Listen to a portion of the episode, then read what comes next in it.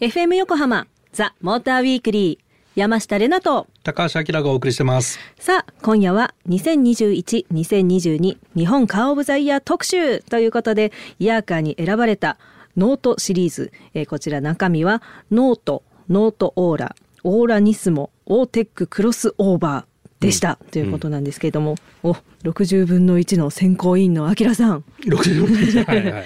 うん、発表の瞬間どちらにいたんですか？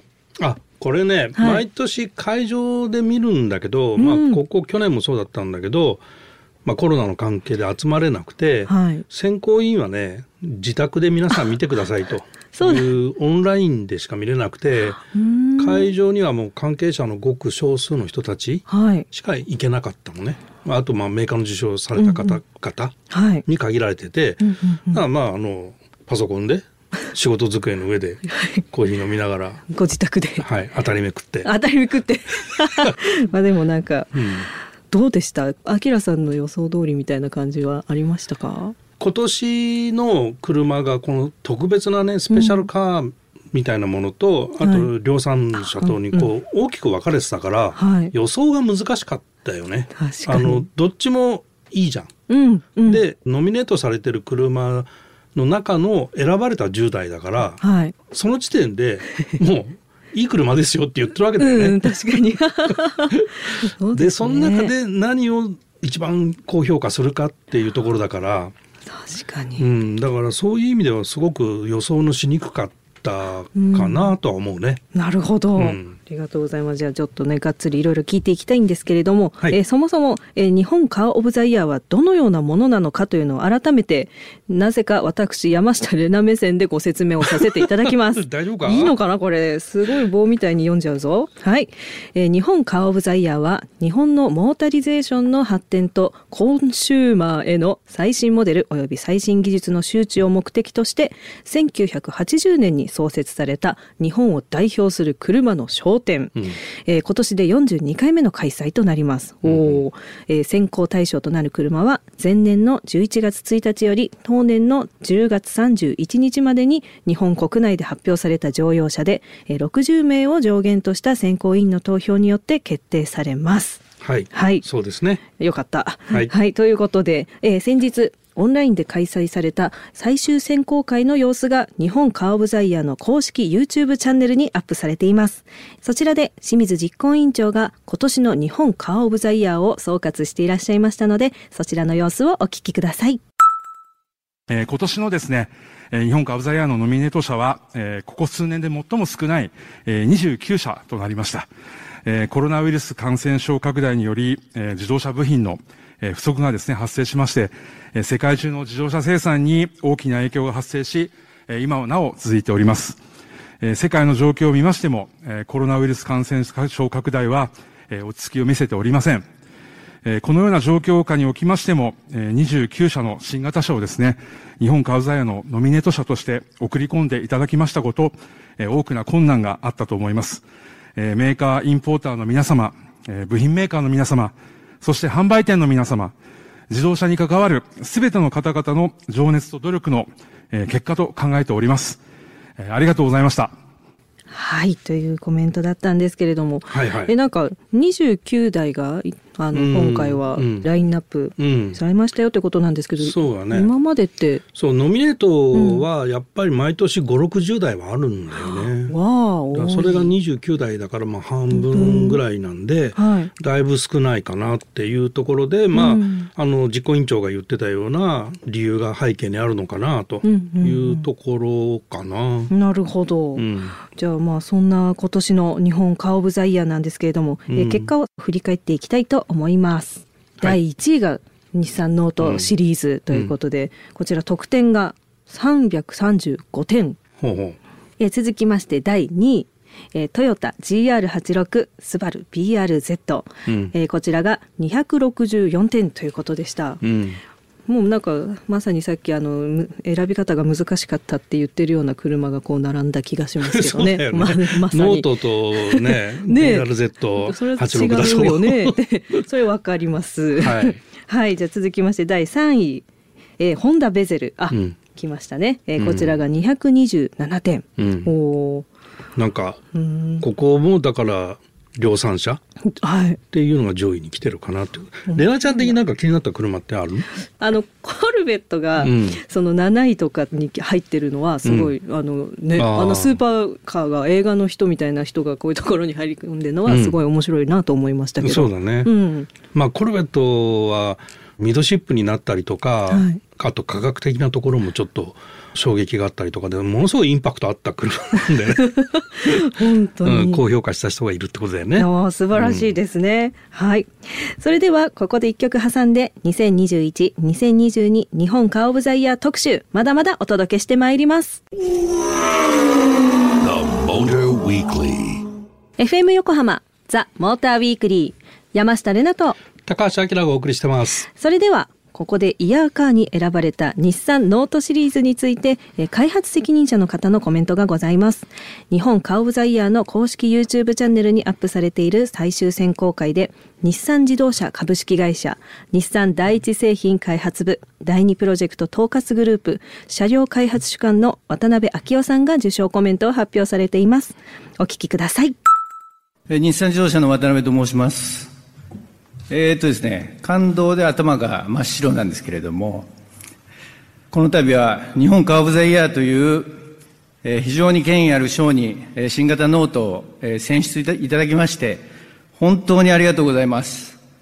新型ノートは、そのシリーズとともに、日本市場のですね、弊社のコアモデルとして、日産インテリジェントモビリティを象徴する車の一つとして、新生日産をですね、代表する車の一つとして、全社一丸となって開発をしてまいりました。これからもですね、人々の生活を豊かにという弊社のビジョンを高い次元で実現するべく、車づくりに邁進してまいりたいと思いますので、引き続きご支援よろしくお願いいたします。本日はどうもありがとうございました。はい。もうなんか心からの喜びが伝わってくるようなコメントでしたけど、うん、相当喜んで感じが。ね。嬉しいですよね。ね。はい、うん、そんな、えー、日産ノートシリーズなんですけれども、えー、まずあきらさんそれぞれどんな車かを改めてもう一度教えてください。受賞理由っていうのを公式に発表してるんだけど、はい、それをちょっと読むと、はい、走りの質が大幅に向上した新開発プラットフォームと、うん第2世代 e パワーの組み合わせ、はい、優れたシリーズハイブリッドシステムを搭載しながら手頃な価格で評価されていると。で特にノートオーラは質感の高い内外装を評価する声が多く聞かれたと。なるほど。いうことなんだけど、はい、この新開発プラットフォームっていうのが、うん、まああのルノーとのアライアンスでルノールーテシアと共通のプラットフォームを使ってるのね。はい、で第2世代 e パワーの組み合わせってこれまあ e パワーご存知のようにシリーズ式ハイブリッドで、はい、ついてこい。分かってちょっと目が遠くにいった、うん、大丈夫ですよ、はい、あのエンジンを、えー、発電キットして使って、モーターで走ります。みたいなね、はいいうイメージですよ。そう言っていただけると分かりやすい。はい。はい。うん、でこの第二世代になってまあ第二世代でこう専門的なこうユニットがねちょっと小さくコンパクトになってるところがあるんだけど、まあ、ユーザー的にはね制御が変わって、はい、よりこうモーターで走る距離や時間が長くなった。エンジンがかかってるのをできるだけわからないようにするっていうねそういう制御に変わったのが、まあ、第二世代 e パワーって感じかな。へーでまあそのノートオーラっていうのがそのノートシリーズの中で上級モデルとしてね高級感質感っていうのを訴求したモデルとして出て、うん、まあ、そのあたりが非常に評価されましたっていう車ですね。なるほど。下巻く？なるほど。いや、あきらさんよく言いますよね。なるほど。なるほど。なるって。下巻いてた。巻きますよ、結構いつも。聞き逃しませんよ、私は。そっか。柄悪。いや、悪くない悪くない。もうなんだ、もうほら、何をと思ったか忘れちゃったじゃないですか。え？えー、続いては、インポートカーオブザイヤーの結果もお伝えしたいと思います。はい、えー、インポートカーオブザイヤーに輝いたのは、フォルクスワーゲンゴルフ、ゴルフバリアントです。おい。うん、素晴らしい。第8世代のあの人たちですね。はい、はい、ゴルフ8ってやつですね。8ですね。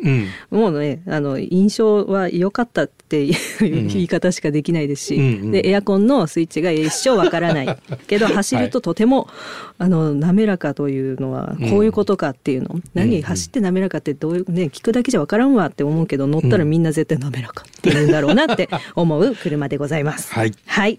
えー、さらに、えー、賞はこれだけではございません。えー、4つの部門賞があるので、そちらもお伝えしたいと思います。えー、デザインカーオブザイヤー。秀でた内外装デザインを持つ車、ということでこちらに輝いたのが。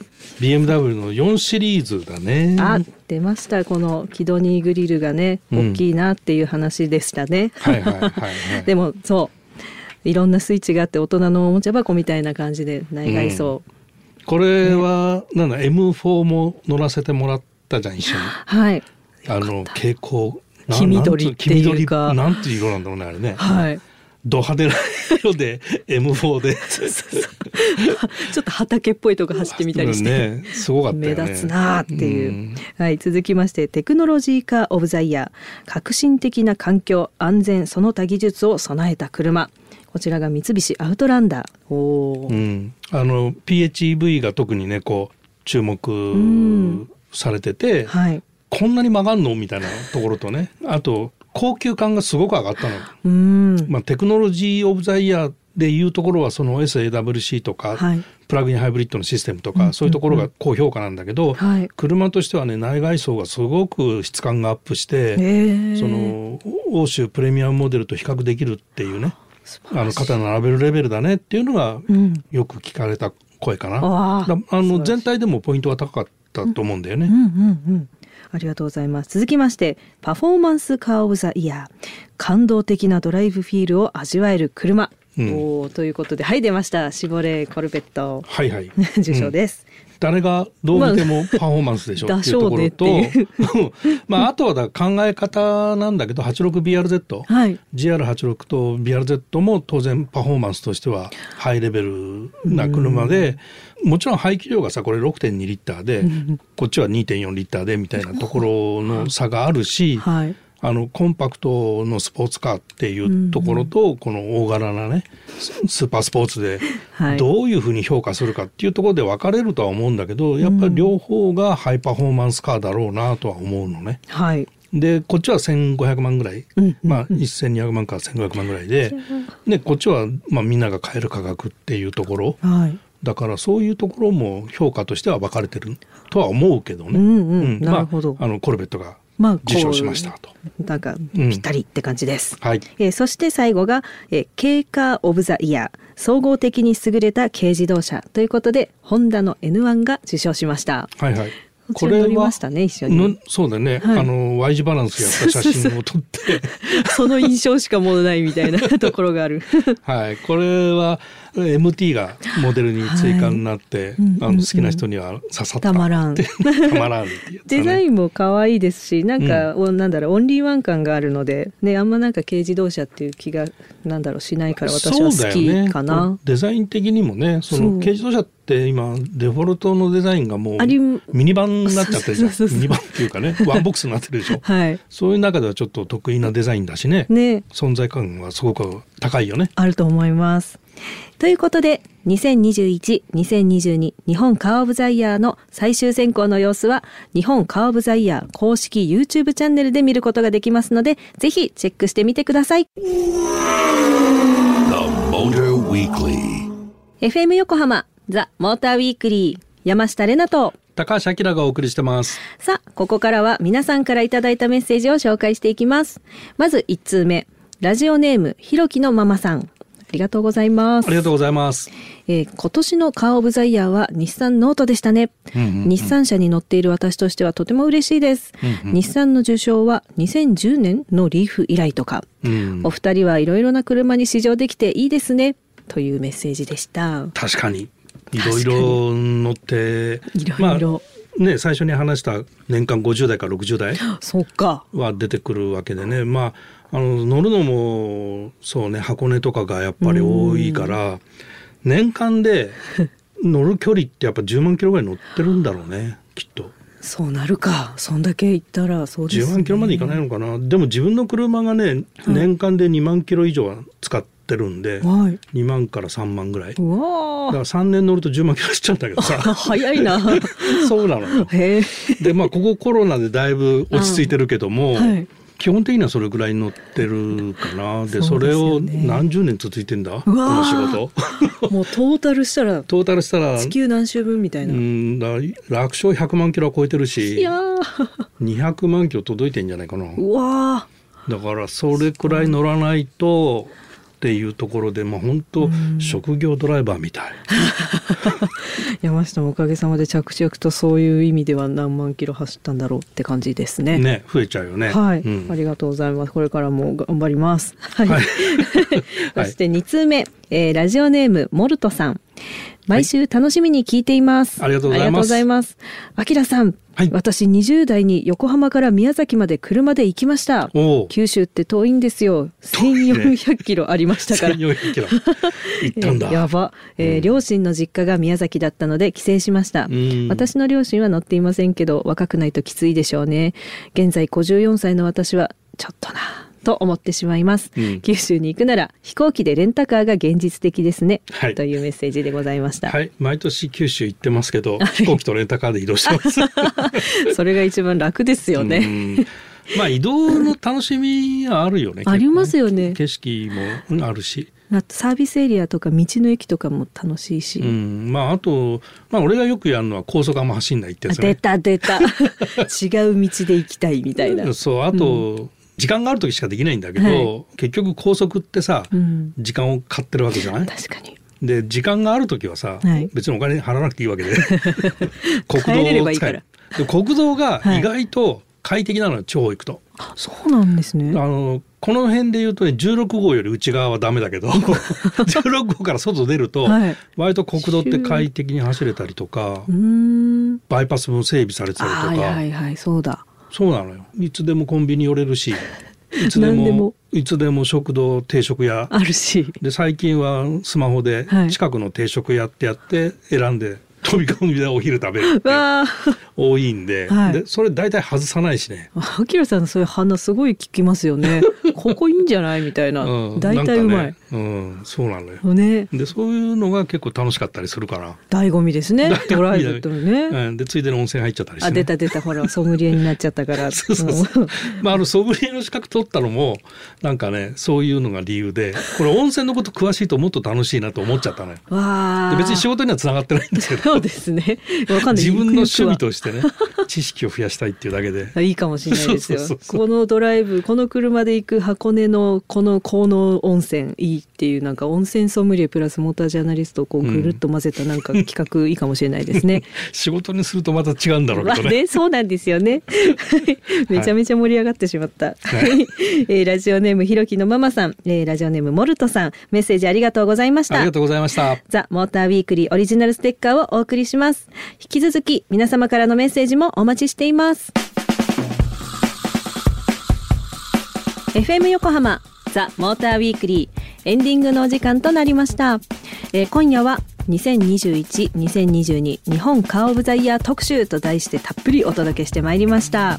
えそしてもうすでにたくさんメールをいただいてるんですけれども、えー、来たる1月1日の放送は新春お年玉スペシャルと題して、えー、メッセージを採用させていただいた方にかなりドドーンとプレゼントをご用意しております。かなりドドンとね。かなりです、はい、えー、あのまだまだ募集しておりますのでどしどしメッセージを送っていただければと思います、えー、ザ・モーターウィークリーオリジナルステッカーはもちろんノベルティグッズお楽しみにという感じでございます。そしてメッセージのテーマなんですけれども2022年チャレンジします。こちらでお願いします、えー、例えば、まあ、今年は絶対に洗車検定を受けるとかいう車に関する。洗車検定ってもなんだ。あるんだ。へえまあ車に関することはもちろん、えー、サウナで整いデビューがしたい。宇宙船に乗りたいなどなどもう皆さんが個人的にチャレンジしたいこと何でも OK です。宛先は tm アットマーク fm 横浜 .jp tm アットマーク fm 横浜 .jp までたくさんのメッセージお待ちしています。宇宙行ってみたいね。行ってみましょう。ね 前澤さん言ったもんな。あそうですよ、ね、10億円も当てたいし、はい、はい、また、えー、ザ・モーターウィークリーウェブオートプルブでは日々さまざまな車情報を更新しています。ぜひオートプルブで検索してご覧になってみてください。ということでここまでのお相手は山下れなとモータージャーナリストの高橋明でした。また来週